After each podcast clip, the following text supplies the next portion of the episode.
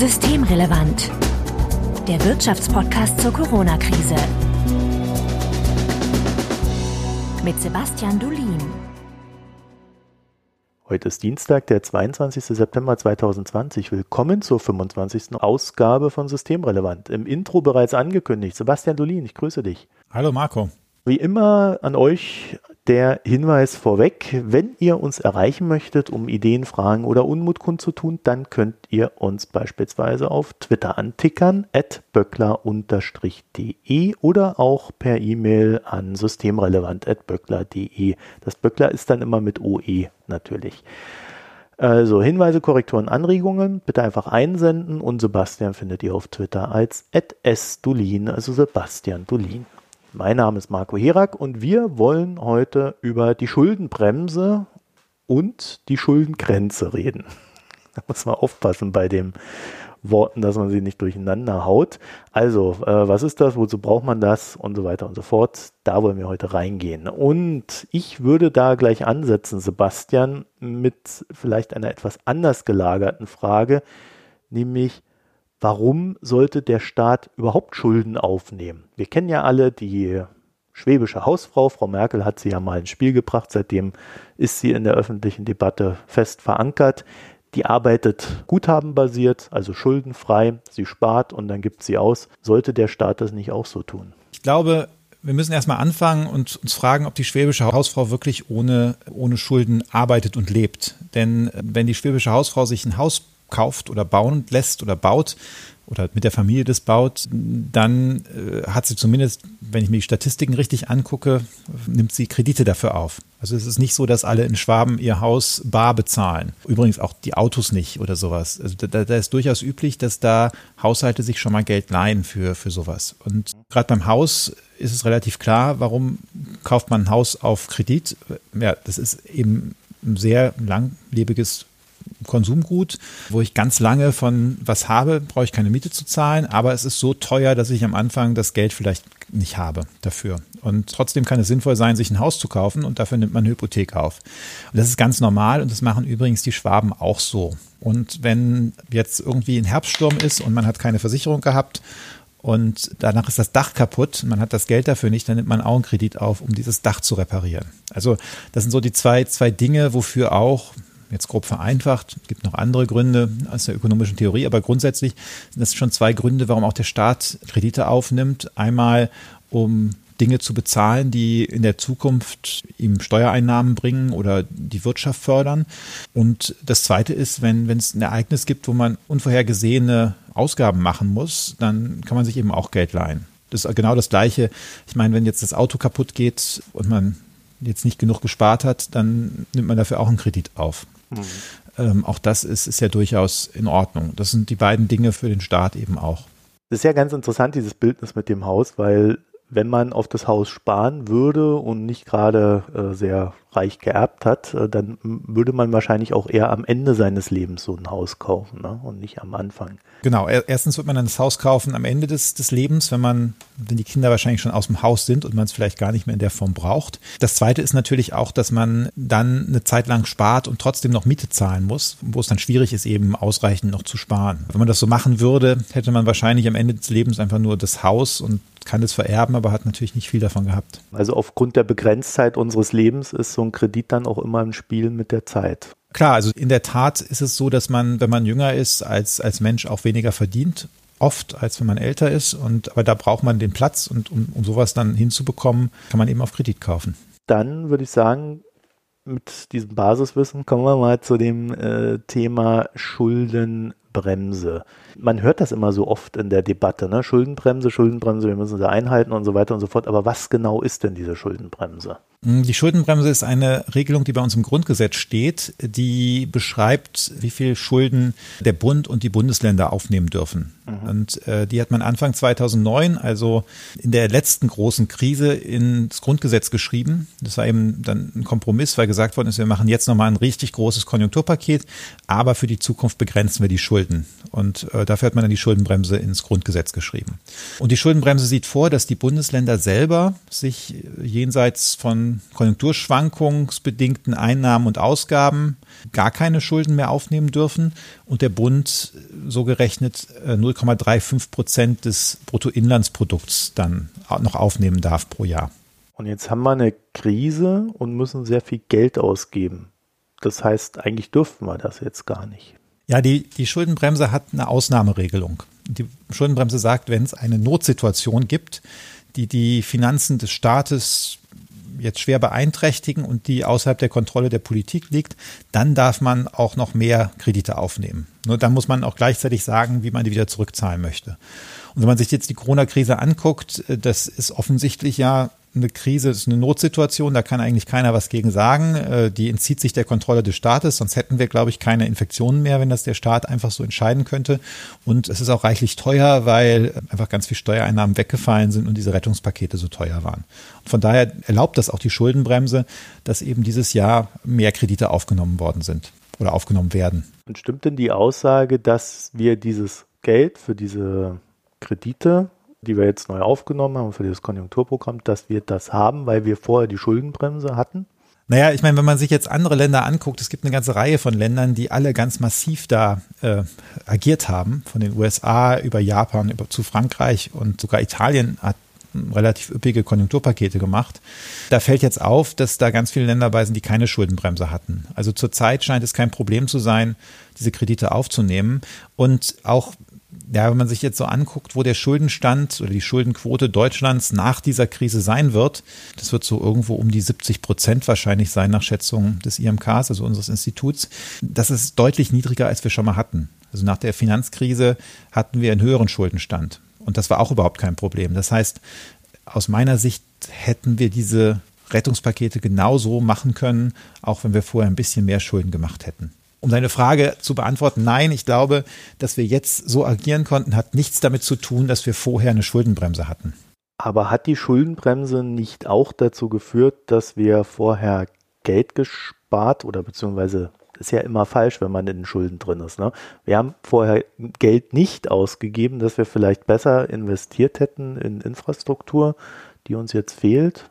Ja, das ist so ein bisschen äh, der Streitpunkt unter Ökonomen. Einige sagen, diese Schuldenbremse hat dazu beigetragen, dass wir zu wenig investiert haben in den Jahren davor. Andere sagen, nee, nee, das hat damit gar nichts zu tun. Man hätte ja einfach irgendwo anders weniger ausgeben können und dann investieren können, da streiten sich eben, muss man fairerweise sagen, die Ökonomen drüber. Das ist natürlich jetzt schwierig im Nachhinein festzustellen, weil man muss dann ja fragen, wie hätten sich die Politiker verhalten ohne die Schuldenbremse. Das kann man halt so nicht mehr überprüfen und nicht mehr mhm. feststellen.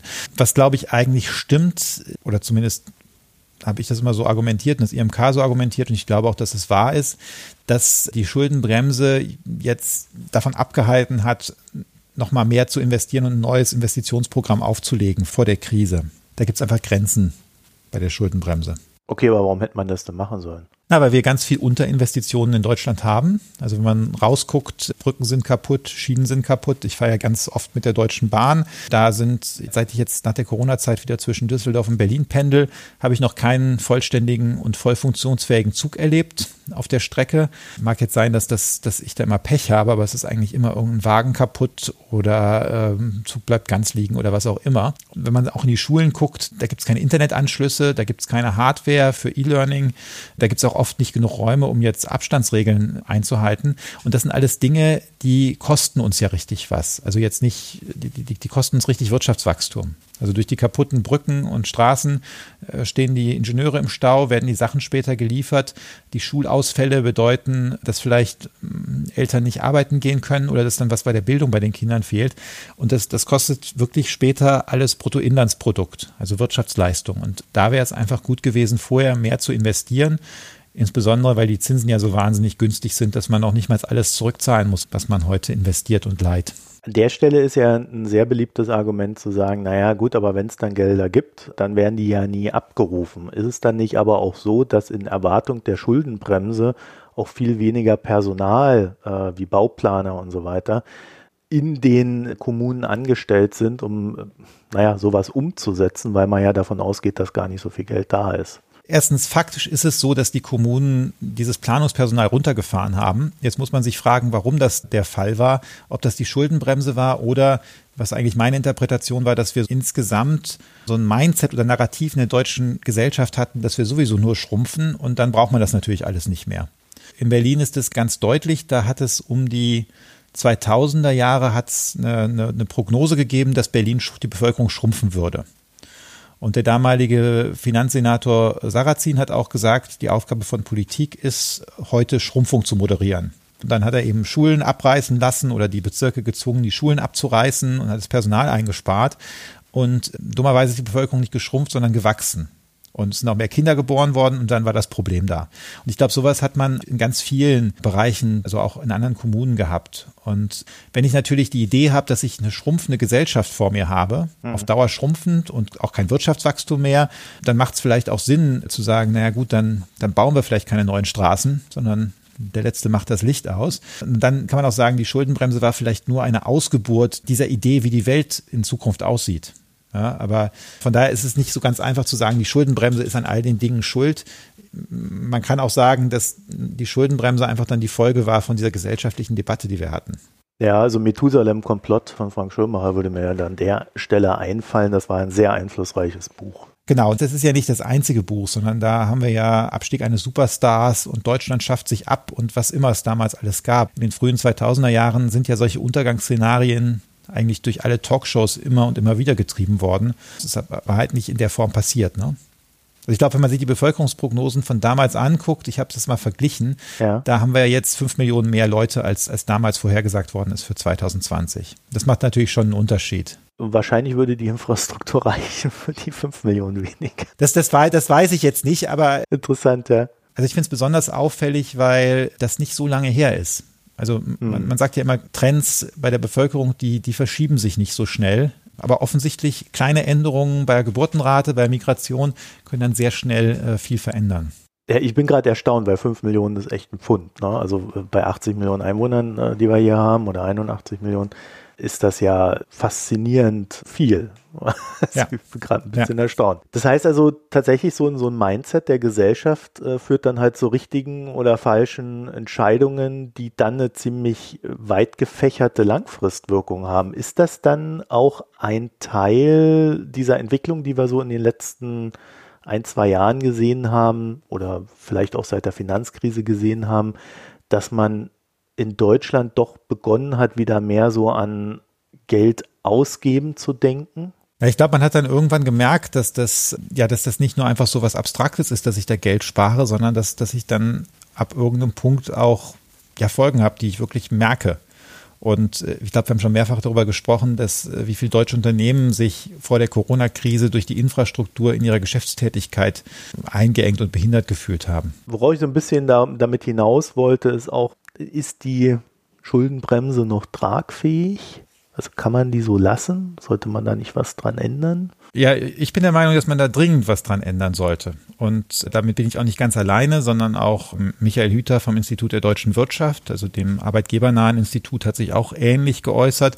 Und es gibt sehr viele Ökonomen, die sich da ähnlich geäußert haben. Also Karl Christian von Weizsäcker, wahrscheinlich so aus den der älteren Generation der Ökonomen, einer der, der international renommiertesten, ist auch der Meinung, und ich weiß gar nicht, wie viele Ökonomen es noch gibt, die tatsächlich an der Schuldenbremse, wie wir jetzt haben, so festhalten wollen. man muss auch interessanterweise sagen, dass selbst der Sachverständigenrat, von denen einige Mitglieder das jetzt immer sehr stark verteidigen, der hat ja 2007 in seinem Gutachten zu der Schuldenbremse geschrieben, dass eigentlich ideal wäre, diese Schuldenbremse, die wir jetzt haben, mit einer sogenannten goldenen Regel noch erweitert zu haben. Das heißt, dass man zwar die Schulden an sich begrenzt, aber dass für Investitionen eben darüber hinaus noch Kredite aufgenommen werden dürfen. Also die Logik der schwäbischen Hausfrau, dass das schon irgendwie nicht in Ordnung ist, für den Sommerurlaub äh, auf Mallorca einen großen Kredit aufzunehmen, aber dass, dass es natürlich schon Sinn macht, einen Kredit für ein Haus aufzunehmen, wenn ich dafür dann die Miete spare. Vielleicht mal ein kleiner Realitätscheck. Äh, als es die Schuldenbremse noch nicht gab, konnte der Staat dann einfach so ohne Ende Schulden aufnehmen? Das Grundgesetz hatte damals auch eine Regel, dass eigentlich die Schuldenaufnahme nur für die Bruttoinvestitionen da sein sollte.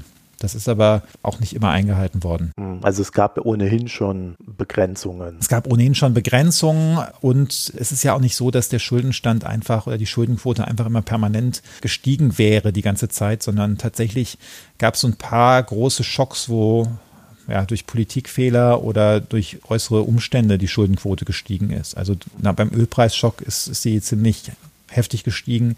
Dann war die deutsche Wiedervereinigung, äh, da ist es äh, ziemlich deutlich gestiegen und dann hatten wir halt die große Finanzkrise und da ist es nochmal wieder gestiegen. Da waren immer Plateaus dazwischen. Also das ist auch nicht so, dass die Politiker die ganze Zeit immer nur neue Schulden aufnehmen, weil das ist auch, glaube ich, wenn man das so sinn- und zwecklos tut, bei den deutschen Wählern nicht besonders beliebt. Ja, zumal, wenn man jetzt so international guckt, steht Deutschland mit seiner Schuldenquote ja eigentlich ganz gut da. Ne? Also das ist jetzt nicht besonders hoch, würde ich sagen. Nö, nö, also Deutschland ist da von den großen Industrieländern, glaube ich, fast Schlusslicht. Ne? Mir fällt jetzt kein anderes größeres Land ein, was so eine niedrige Schuldenquote hätte wie Deutschland. Wie hoch wird sie denn Ende des Jahres sein, wenn wir da unsere ganzen Schulden aufgenommen haben? Weißt du das? Ich weiß jetzt nicht. Ich glaube, etwa um die 70 Prozent habe ich eben gesagt. Also wir sind jetzt ja gerade noch dabei, an unserer Prognose zu rechnen. Hm. Da kommen wir noch mit der, mit der Endzahl dafür raus, aber so äh, plus minus.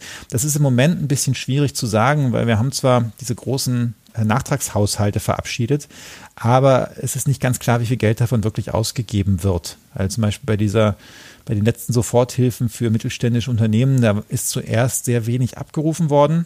Es waren im Haushalt immerhin 25 Milliarden dafür bereitgestellt. Und jetzt haben sie die Regeln noch mal ein bisschen gelockert. Aber wie viel da jetzt am Ende tatsächlich abfließt, das wissen wir nicht. Sind diese Schuldenquote überhaupt aussagekräftig in irgendeinem Sinne? Also könnt ihr auch sagen, man braucht eher so eine Schuldentragfähigkeitsquote oder sowas, ne? Also äh, tatsächlich, eigentlich sagt sie uns relativ wenig. Wir hatten mal eine Diskussion ökonomisch, da gab es dieses Papier von Reinhard und Rogoff und die haben gesagt, sie haben ökonometrisch, also statistisch rausgefunden, dass sobald diese Quote über 90 Prozent steigt, das Wachstum massiv niedriger wäre. Und daraufhin, oder einige Leute behaupten, dass aufgrund dieser Empfehlung in der Euro-Krise auch sehr stark darauf gesetzt wurde, Ausgaben zu kürzen, um diesen Schuldenstand niedrig zu halten. Tatsächlich hat sich hinterher herausgestellt, dass die beiden einen Fehler in ihrer Excel-Tabelle gemacht hatten. Also die haben nicht alle Datenreihen zusammenaddiert, sondern da war irgendwie ein Berechnungsfehler. Und wenn man das richtig machte, dann verschwand diese, äh, diese 90-Prozent-Grenze. Und heute ist nach meiner Wahrnehmung der Stand, dass es keine Grenze gibt, ab wo es problematisch wird. Wobei natürlich nicht jeder Schuldenstand einfach gut und unproblematisch ist, weil wenn die Zinsen hoch wären, was sie heute nicht sind, und man einen sehr hohen Schuldenstand hat, dann muss man einfach sehr, sehr viel der Steuereinnahmen für Zinszahlungen ausgeben. Das ist natürlich blöd, weil das Geld ist dann nicht für andere Dinge verfügbar. Äh, genau das meinte ich. Ne? Also wenn ich aus dem Finanzmarkt herauskommend da drauf gucke, dann interessiert mich weniger, wie viele Schulden haben sie, sondern eher, wie sind die Schulden strukturiert. Ne? Also da, sind das Schulden bei Menschen aus dem Inland oder sind das Schulden aus dem Ausland? Das ist dann auch immer recht relevant, vor allem wenn verschiedene Währungen im Spiel sind. Ne? Und dann guckt man halt, äh, können die überhaupt die Zinsen bezahlen? Ne? Ja, genau. Und ich meine, auch beim Unternehmen guckt man ja, wenn man ein Unternehmen bewertet, ob, ob jetzt die Einnahmen oder die operativen Gewinne vor Zinsen in der Lage sind, diese Zinsen zu bedienen. Das Verhältnis dazwischen ist dann ein, eins der Dinge, ja, wo man dann sagt, das ist problematisch oder nicht problematisch. Wir haben ja bei der Griechenland-Krise zum Beispiel gesehen, also als rauskam, sie haben da gefälscht äh, ihre BIP-Daten und das ist eigentlich viel höher, die Verschuldung und so weiter und so fort, haben wir ja auch gelernt, äh, dass sich diese Zahlen sehr schnell verändern können. Also abseits der Fälschung, die da äh, teilweise stattgefunden hat, wenn dann so ein Marktvertrauen plötzlich wegbricht, dann müssen die auf einmal viel mehr Zinsen bezahlen. Ja, also, also äh, beziehungsweise nicht nur die Griechen, sondern jeder Staat, der dann dieses Vertrauen verliert, also muss dann sehr plötzlich sehr viel mehr Zinsen bezahlen, um seine Schulden zu refinanzieren. Und daraus entstehen ja dann erst die Probleme. Aber das ist meistens in meiner Beobachtung ein sehr plötzlicher Vorgang. Ja, also es gibt nicht so eine absolute Grenze wie diese 95, 90 Prozent, sondern ähm, es gibt halt nur diesen Punkt, wo dann das Vertrauen plötzlich, okay, jetzt ist irgendwas passiert, wo man nicht mehr dem vertraut und dann kippt das Ganze. Heißt aber auch, dass man einen gewissen Spielraum hat, der aber nicht hundertprozentig, naja, bestimmbar ist. Ne? Ja, der ist eigentlich gar nicht bestimmbar. Mhm. Wenn man sich die ökonomischen Modelle anguckt zu diesen, wir nennen das multiple Gleichgewichte, Also das heißt, wenn die Geldgeber der Meinung sind, dass ein Land äh, weiter die, die Schulden bedienen kann und niedrige Zinsen fordern, dann können sie das weiter bedienen. Und wenn sie dann plötzlich sagen, oh, das, da habe ich jetzt aber äh, Sorgen, dass, dass, dass die zahlungsfähig bleiben und höhere Zinsen verlangen, dann kann allein dieser Anstieg dazu führen, dass es zum Bankrott kommt oder zum, zur Zahlungsunfähigkeit. Und das nennen wir eben multiple Gleichgewichte, weil es einfach beides ist im Grunde ein Gleichgewicht und es hängt davon ab, was die Investoren erwarten. Und die Literatur, die es dazu gibt, sagt es, ja, im Grunde können beide Gleichgewichte bei jedem Schuldenstand eintreten. Und ich meine, wenn man es jetzt nochmal, noch mal, noch mal, also noch ein bisschen plastisch macht, ähm, stell dir vor, du hast auch ein Haus und wohnst da und hast eine Hypothek da drauf und zahlst ein Prozent Zinsen und vielleicht zahlst du jetzt 1000 Euro pro Monat und das kannst du gut bezahlen und jetzt ist irgendjemand anders in deiner Straße, konnte seine Schulden nicht bezahlen und jetzt kommt die Bank zu dir und sagt, naja, eigentlich, äh, so der Marco sieht mir auch so aus, als könnte er seine Schulden nicht bezahlen und vielleicht sollte ich besser 20 Prozent von dem nehmen. Ja, und die 20.000 kannst du dann schnell nicht mehr bezahlen. Mhm. Wenn du jetzt sagst, da kannst beliebige Zinsen, das kann beliebig hochgehen mit den Zinsen, dann kannst du auch mit kleineren Hypothekenzahlungen relativ schnell ein Beispiel konstruieren, wo dann die Zahlungsunfähigkeit für dich äh, erreicht wird. Das ist eben die Geschichte, das hängt dann davon ab, was die fordern. Das heißt, ein Teil dieses Ganzen, und das hast du ja mit dem Beispiel auch ganz gut noch dargestellt, mein Nachbar löst das dann quasi aus, ne, oder der Typ, der in der Straße wohnt. Ein wesentlicher Faktor in, in diesem ganzen Stabilitätsdenken ist Relation.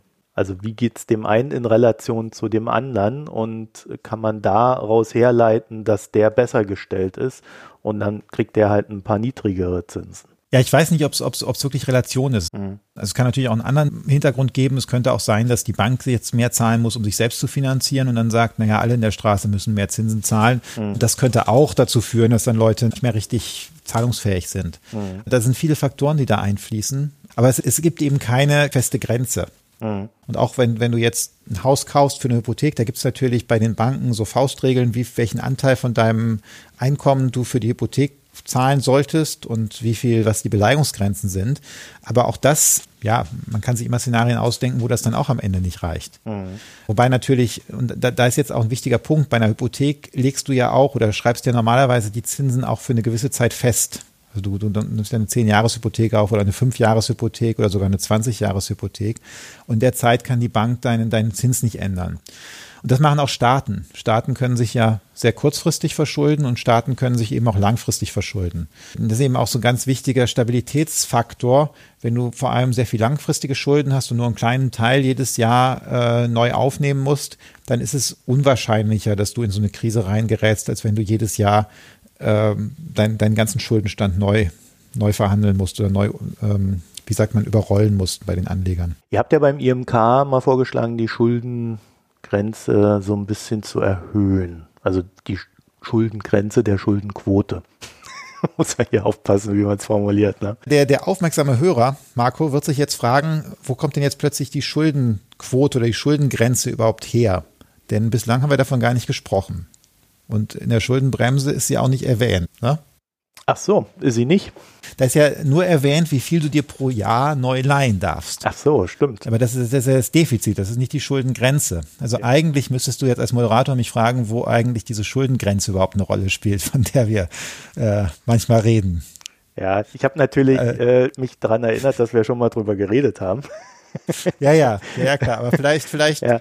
Also wo kommt sie denn her? Neben der Schuldenbremse gibt es ja noch eine Reihe von anderen ähm, Regeln für Deutschland und eine ist die, sind die europäischen Schuldenregeln. Und da steht drin, dass man sich jedes Jahr 0,5 Prozent des Bruttoinlandsprodukts leihen darf als Staat, außer man hat unter 60 Prozent Schuldenstand und dann darf man sich bis zu einem Prozent leihen. Das ist jetzt grob, grob vereinfacht gesagt. Das heißt, wenn Deutschland unter 60 Prozent wäre, dürfte es sich von europäischen Regeln mehr leihen. Und das ist deshalb für die Schuldenbremse relevant, weil die Schuldenbremse bestimmte Dinge nicht mitzählt. Also die Schuldenbremse zählt zum Beispiel nicht mit, wenn es irgendwelche Extrahaushalte gibt, die sich Kredite aufnehmen. Und die werden aber bei den Europäern gerechnet. Also von daher, was, was wir sagen, ist, dass diese Schuldengrenze, die für die europäischen Länder gilt, dass man die durchaus von 60 Prozent auf 90 Prozent erhöhen sollte. Jetzt muss ich aber noch mal kurz dazwischen fragen. Ich lese ja in der Zeitung immer, dass wir eine 3%-Grenze einhalten müssen. Wo kommt die denn jetzt her? Ja, das ist wieder das Defizit. Also Defizit ist, aber die drei Prozent dürftest du eigentlich in der, in der Zeitung nicht mehr lesen, weil die ist eigentlich nicht mehr relevant. Das war ursprünglich so, dass man nach den ursprünglichen Regeln des sogenannten Stabilitäts- und Wachstumspaktes sich pro Jahr nicht mehr als drei Prozent des Bruttoinlandsproduktes leihen durfte, die Euro-Mitgliedstaaten. Mhm. Die Äquivalenz sind jetzt die 0,35 Prozent der Schuldenbremse. Also das, da geht es ums Defizit, also das, was ich jedes Jahr neu leihe. Also so viel wie, wenn, wenn du dein eigenes Konto hast, das ist das, wie viel du dein Konto jedes Jahr äh, äh oder je, ja jedes Jahr überziehen dürftest. Mhm. Aber wenn du das jedes Jahr machst, hast du natürlich irgendwann ähm, einen höheren Schuldenstand. Ne? Also ihr wollt das anheben und das begründet ihr damit, dass wir mehr Spielraum haben die also auch von 60 auf 90 Prozent die Quote. Der Punkt ist ja, dass diese 60 Prozent ist ja eigentlich für die meisten überhaupt kein Spielraum mehr, dass sie jetzt noch mehr Geld leihen können, sondern es ist die Frage, wenn man sich so ein Land wie Italien anguckt, was dann irgendwo nach der Krise ich weiß nicht, bei 150 Prozent liegt. Mhm. Und wenn ich jetzt sage, du musst auf 60 Prozent runter innerhalb einer gewissen Zeit, dann ist das einfach sehr viel und sehr schnell.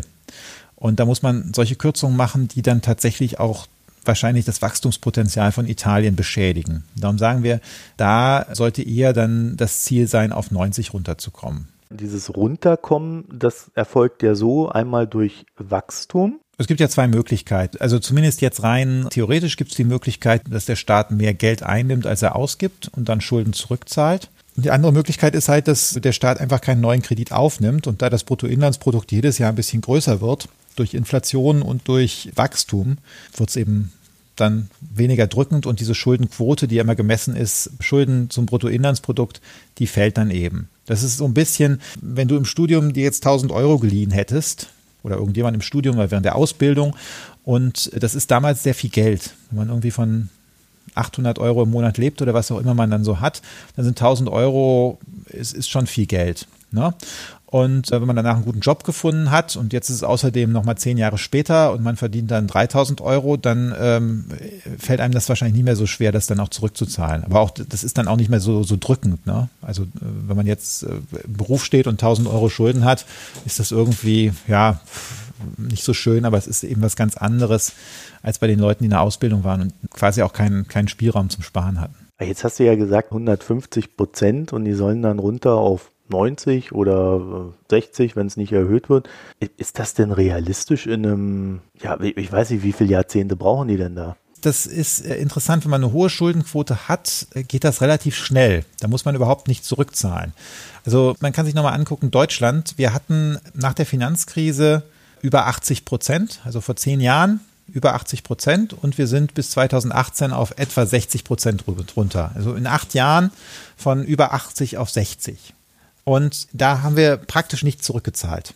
Mhm. Also das ist alles, das ist weitgehend über Wachstum passiert. Es kann aber nicht jeder wachsen, ne? Also wenn wir jetzt zum Beispiel Griechenland gucken, ich habe es mal kurz hier gegoogelt nebenher, 2011 172,1 Prozent und 2018 181,2 Prozent. Naja, ich meine, Griechenland ist ja ein besonderer Fall, weil in Griechenland so etwa ungefähr alles falsch gemacht worden ist, was man hätte tun müssen, um, um da ein Wachstum hinzubekommen sondern da ist wirklich darauf gesetzt worden, über äh, Kürzungen und Steuererhöhungen diesen, diese Schuldenquote runterzubringen. Und eigentlich demonstriert das sehr schön, dass, dass, wie, wie wichtig das Wachstum ist und wie wenig wichtig eigentlich das Rückzahlen von Schulden in der Dynamik ist. Das heißt, Griechenland beweist deine These. Eigentlich finde ich, Griechenland beweist meine These, genau. Nehmen wir noch ein anderes Beispiel. Also die Belgier, die hatten 1995 130 Prozent des Bruttoinlandsproduktes als, als Verschuldung.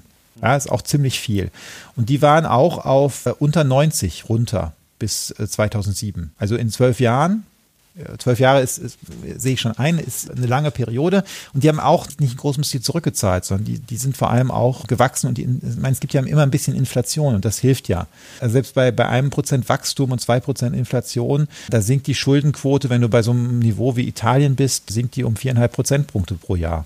Jetzt leben wir aber in einer Niedrigzinsphase, ähm, die sich ja im Regelfall auch, und so zeigen ja auch die Zahlen momentan, äh, auch durch eine eher niedrige Inflation ausdrückt. Was bedeutet denn das dann für die Schuldenstandsquoten? Ja, also ich meine, wenn die Inflation niedrig bleibt, äh, so niedrig wie sie jetzt ist, also unter zwei Prozent, un deutlich unterhalb des Ziels der Europäischen Zentralbank, dann geht das natürlich langsamer und schwerer das ist auch einer der Gründe, warum man eigentlich nicht dieses Ziel die ganze Zeit unterschreiten sollte. Was jetzt natürlich zu der Frage führt, die ich einfach auch stellen muss, wie kriegen wir denn die Inflation dann da wieder hoch?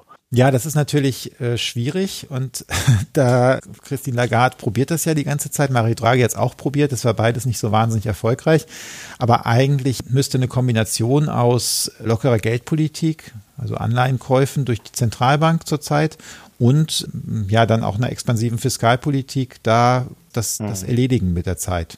Aber dafür, dafür darf man immer nicht zu schnell dann auf die Bremse treten und sagen, so, jetzt müsst ihr aber auch ganz schnell eure Staatsausgaben runterfahren, um mit dem Versuch, diese Staatsschuldenquote runterzubringen. Weil da kann man zeigen, dass das unter vielen Bedingungen dann einfach kontraproduktiv ist. Dass zwar dann dauernd gespart wird, aber weil das Bruttoinlandsprodukt dann schrumpft, äh, diese Schuldenquote gar nicht richtig sinkt. Das klingt ja echt nach so einer Gemengelage, in der sehr schwierig sein wird, dann eine höhere Quote dann doch dauerhaft zu senken, oder? Also wenn wir jetzt sagen, wir heben Deutschland von 60 auf 90 Prozent, dann sind wir auf 90, dann läuft es wieder ein bisschen, aber Zinsen und Inflation bleiben niedrig. Ist doch bedenklich. Es ist ja jetzt nicht so, dass die letzten zehn Jahre die Zinsen und die Inflation hoch gewesen wären. Ne? Mhm. Und trotzdem hat eben Deutschland in, in dieser Zeit die Schuldenquote runtergebracht. Der Punkt ist zurzeit, wir zahlen keine Zinsen. Also wir kriegen sogar noch Geld dafür, das haben wir noch gar nicht drüber geredet, aber man, man, wir kriegen ja sogar Geld dafür, dass wir uns Geld leihen. Also wir müssen weniger zurückzahlen, als wir uns ursprünglich leihen. Und in so einer Situation ist eigentlich jeder Schuldenstand relativ unproblematisch. Ja, mhm. also weil, wo ist denn die Belastung? Stell dir vor, du hast eine Hypothek, jeden Monat streicht die Bank 500 Euro. Da würde ich mir auch mit einer großen Hypothek nicht so viel Sorgen machen. Okay, das heißt, auch da wäre wiederum ein Argument zu finden, warum die Schuldenbremse dann vielleicht auch einer Überarbeitung äh, unterzogen werden sollte. Ja, ja, ja, klar. Also die, die Schuldenbremse hat ja das Problem, dass es überhaupt keine Referenz dazu gibt, in welchem Kontext man gerade ist. Die gilt genauso für eine Situation, wo ich eben hohe Zinsen habe, wie für eine Situation, wo ich praktisch keine Zinsen habe. Und bei hohen Zinsen, also bei strukturell hohen Zinsen, wie wir sie in den 90er Jahren hatten, ist natürlich auch jeder Fehler bei der Verschuldung viel gefährlicher. Also da, wenn, wenn du 5% Zinsen zahlst oder 10% Zinsen sogar, dann belastet halt jeder Anstieg deines Schuldenstandes massiv den Staatshaushalt. Und dann fehlt Geld für was anderes. In der jetzigen Situation ist, ist da einfach auch die Fehlertoleranz viel, viel größer. Wenn wir jetzt so unser Gespräch Revue passieren lassen und dann mal so einen kleinen Ausblick in den aktuellen Diskurs auch äh, wagen. Es wird ja diskutiert, ob man da nächstes Jahr nochmal ein Konjunkturpaket macht, oder vielleicht sogar schon Ende des Jahres teilweise. Wenn wir das jetzt so und so betrachten, was würdest du sagen? Äh, könnte das dann sogar hilfreich sein, so ein Konjunkturpaket, dass wir unsere Schulden ähm, abtragen? Also, äh, ob wir jetzt wirklich ein neues Konjunkturpaket nächstes Jahr brauchen, da müssen wir wahrscheinlich erstmal abwarten, wie sich jetzt die Wirtschaft entwickelt. Allerdings auch, wenn wir jetzt einfach ein paar der Dinge, die angelegt sind, einfach weiterführen möchten im nächsten Jahr, brauchen wir wahrscheinlich eine höhere Nettokreditaufnahme, als uns eigentlich mit der Schuldenbremse in Normalzeiten erlaubt ist. Weil wir einfach noch so weit weg sind vom, von dem Vorkrisentrend. Kurzarbeit wird hoch bleiben. Alternativ, wenn man keine Kurzarbeit hätte, würde die Arbeitslosigkeit hochgehen. Das alles kostet Geld und da fehlen Steuereinnahmen.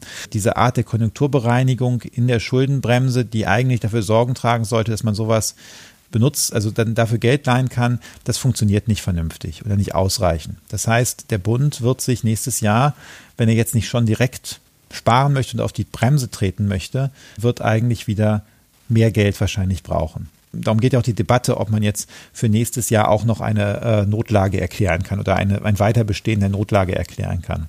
Und das fände ich sehr, sehr sinnvoll.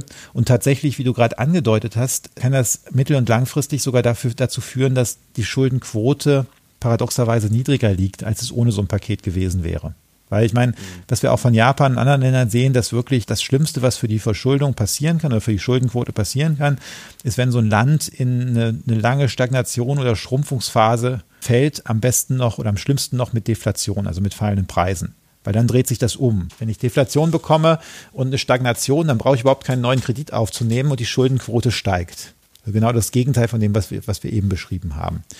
Und diese Wachstumsfalle ist ja tatsächlich auch ein Problem, was wir in Italien in den letzten Jahren gesehen haben. Das Problem ist ja nicht nur, dass die Italiener die ganze Zeit riesige Defizite hatten, hatten sie überhaupt nicht, sondern das große Problem da ist, dass das Wachstum nicht angesprungen. Da ist die ganz, ganz große Gefahr, dass man jetzt finanzpolitisch zu schnell auf die Bremse tritt und dann in, in, in, so, eine, in so ein Szenario abgeleitet. Darum ist eben aus ja, spricht eigentlich überhaupt nichts gegen, aber es gibt sehr, sehr viele gute Gründe dafür, für nächstes Jahr noch einmal diese Notsituation zu erklären und dann auch eben nochmal sehr großzügig äh, finanzpolitisch zumindest da reinzugehen. Zumal wir ja Stand heute vielleicht wieder in eine zweite Corona-Welle reinrutschen könnten. Ne? Und dann äh, verschieben sich die Regeln ja ohnehin nochmal. Eine zweite Infektionswelle gibt es zurzeit ja offensichtlich schon, oder zumindest läuft sie so an. Jetzt kann man sich darüber streiten, wie schlimm das ist und ob das vergleichbar ist mit der ersten Welle. Und dann ist auch unklar, ob die Folgen genauso sein werden wie in der ersten Welle, ne? weil, weil möglicherweise die Art der, der Kontaktbeschränkungen eine andere sein wird. Aber nichtsdestotrotz, die Risiken sind wahnsinnig hoch. Und solange diese Risiken auch nicht geklärt sind, werden ja ganz viele Leute oder ganz viele Unternehmen auch nicht investieren. Also zum Beispiel der Gastronomiesektor. Wer, wer wird denn jetzt in irgendein Projekt da investieren, wenn er überhaupt nicht weiß, ob ja, im halben Jahr Corona relevant ist oder nicht relevant ist. Das gleiche gilt für die Reisebranche. Viele Unternehmen haben jetzt zurzeit keine Nachfrage, wissen auch nicht, ob nochmal wieder es zur Unterbrechung der Lieferketten kommt oder der, der Nachfrage aus dem Ausland. Und das, das wird natürlich, das begrenzt natürlich alles den, den, den Aufschwung und die Entwicklung. Sebastian Dolin, ich danke dir für das Gespräch. Danke dir für die Moderation, Marco. Ihr könnt uns eure Gedanken zu der ganzen Thematik dann gerne per E-Mail senden an systemrelevant.böckler.de oder äh, ihr könnt uns auch auf Twitter erreichen, böckler-de und wir freuen uns da dann auch auf Hinweise und äh, auch auf neue Ideen für neue Folgen. Und Sebastian erreicht ja auf Twitter als @sdulin, also Sebastian Dulin. Dann vielen Dank fürs Zuhören und euch eine schöne Zeit. Tschüss. Ja, danke auch von meiner Seite. Tschüss. Das war Systemrelevant, der Wirtschaftspodcast zur Corona-Krise. Eine Produktion der Hans-Böckler Stiftung.